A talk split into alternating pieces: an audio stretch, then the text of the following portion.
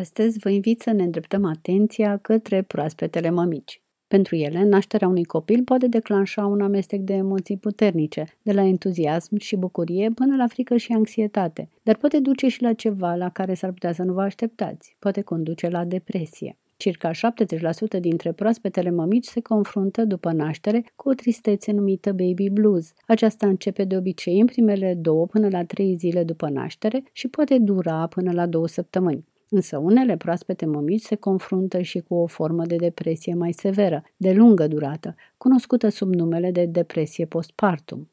A rare ori poate apărea după naștere o tulburare de dispoziție extremă, numită psihoză postpartum. Astăzi vom trece în revistă simptomatologia fiecăreia în parte. Semnele și simptomele tristeții baby blues, care durează doar câteva zile, până la o săptămână sau două după nașterea copilului, pot include următoarele modificări de dispoziție, stări de anxietate și tristețe, iritabilitate, un sentiment de copleșire, momente de plâns, concentrare redusă, probleme cu apetitul și probleme cu somnul.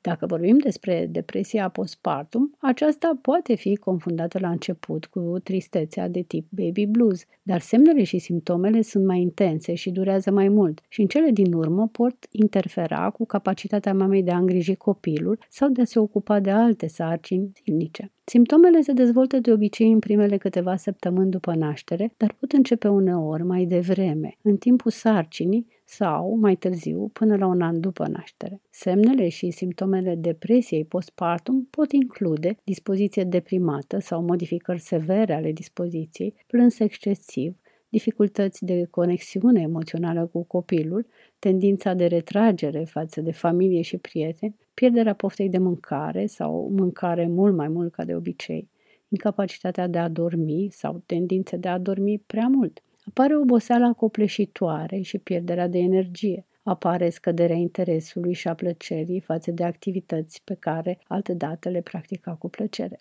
Apare iritabilitatea și furia intensă. Apare temerea mamei, cum că nu este o mamă bună. Apar sentimente de inutilitate, rușine, vinovăție sau inadecvare apare o diminuare a capacității de a gândi clar, de a se concentra sau de a lua decizii.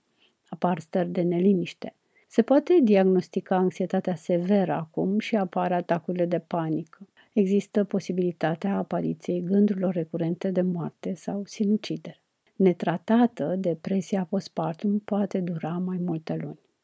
Vorbind despre psihoza postpartum, aceasta este o afecțiune rară, care se dezvoltă de obicei în prima săptămână după naștere și semnele și simptomele sunt severe și necesită tratament imediat. Aceste simptome pot include confuzie și dezorientare, gânduri obsesive despre copil, halucinații, tulburări de somn, exces de energie și agitație, încercări ale mamei de a se răni pe ea sau pe copil și pot apărea acum gânduri sau comportamente ale mamei care îi pun viața acesteia în pericol.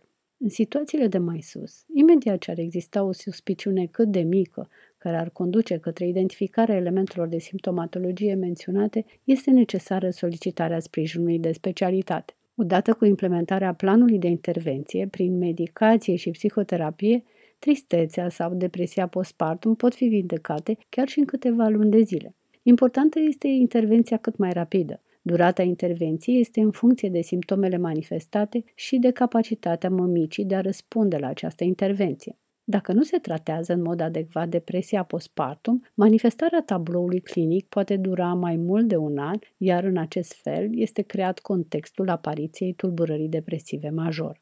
Prin urmare, în această perioadă în care mămica se bucură de copilul ei, este important să îi se ofere atenție, să îi se răspundă la nevoi, să îi se ofere ajutor, înțelegere și suport emoțional. O zi frumoasă vă doresc. Cu bine!